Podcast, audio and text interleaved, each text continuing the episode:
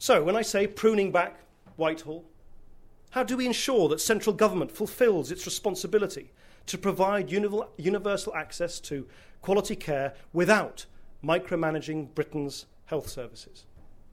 This will involve a quantum shift in thinking at the Department of Health. Whitehall must stop seeing itself as a hands on manager and start behaving as the enabler of change. And there are two key steps today that I want to outline. First, the government must move from a system of central targets imposed from above towards a small number of key entitlements held and enforced from the bottom up. It's true that national waiting times have come down, but targets have become excessive and contradictory. They've become a political tool rather than a real means to improve patient care.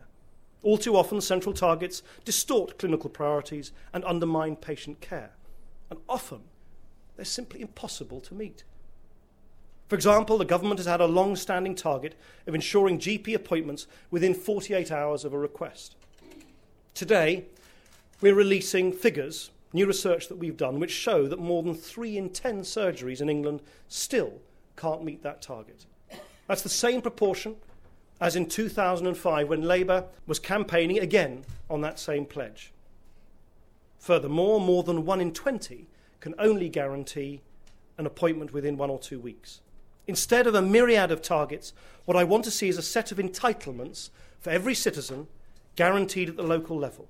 These entitlements will spell out the maximum waiting time for treatments.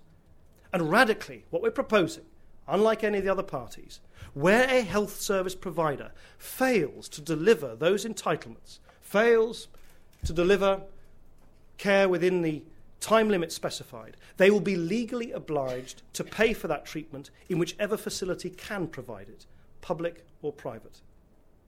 So the result from the patient's point of view is guaranteed treatment for the individual patient. We know this can work because we've seen it work in Denmark. Their entitlement system has driven up efficiency standards as state hospitals do everything within their power to avoid paying for treatment in the private sector.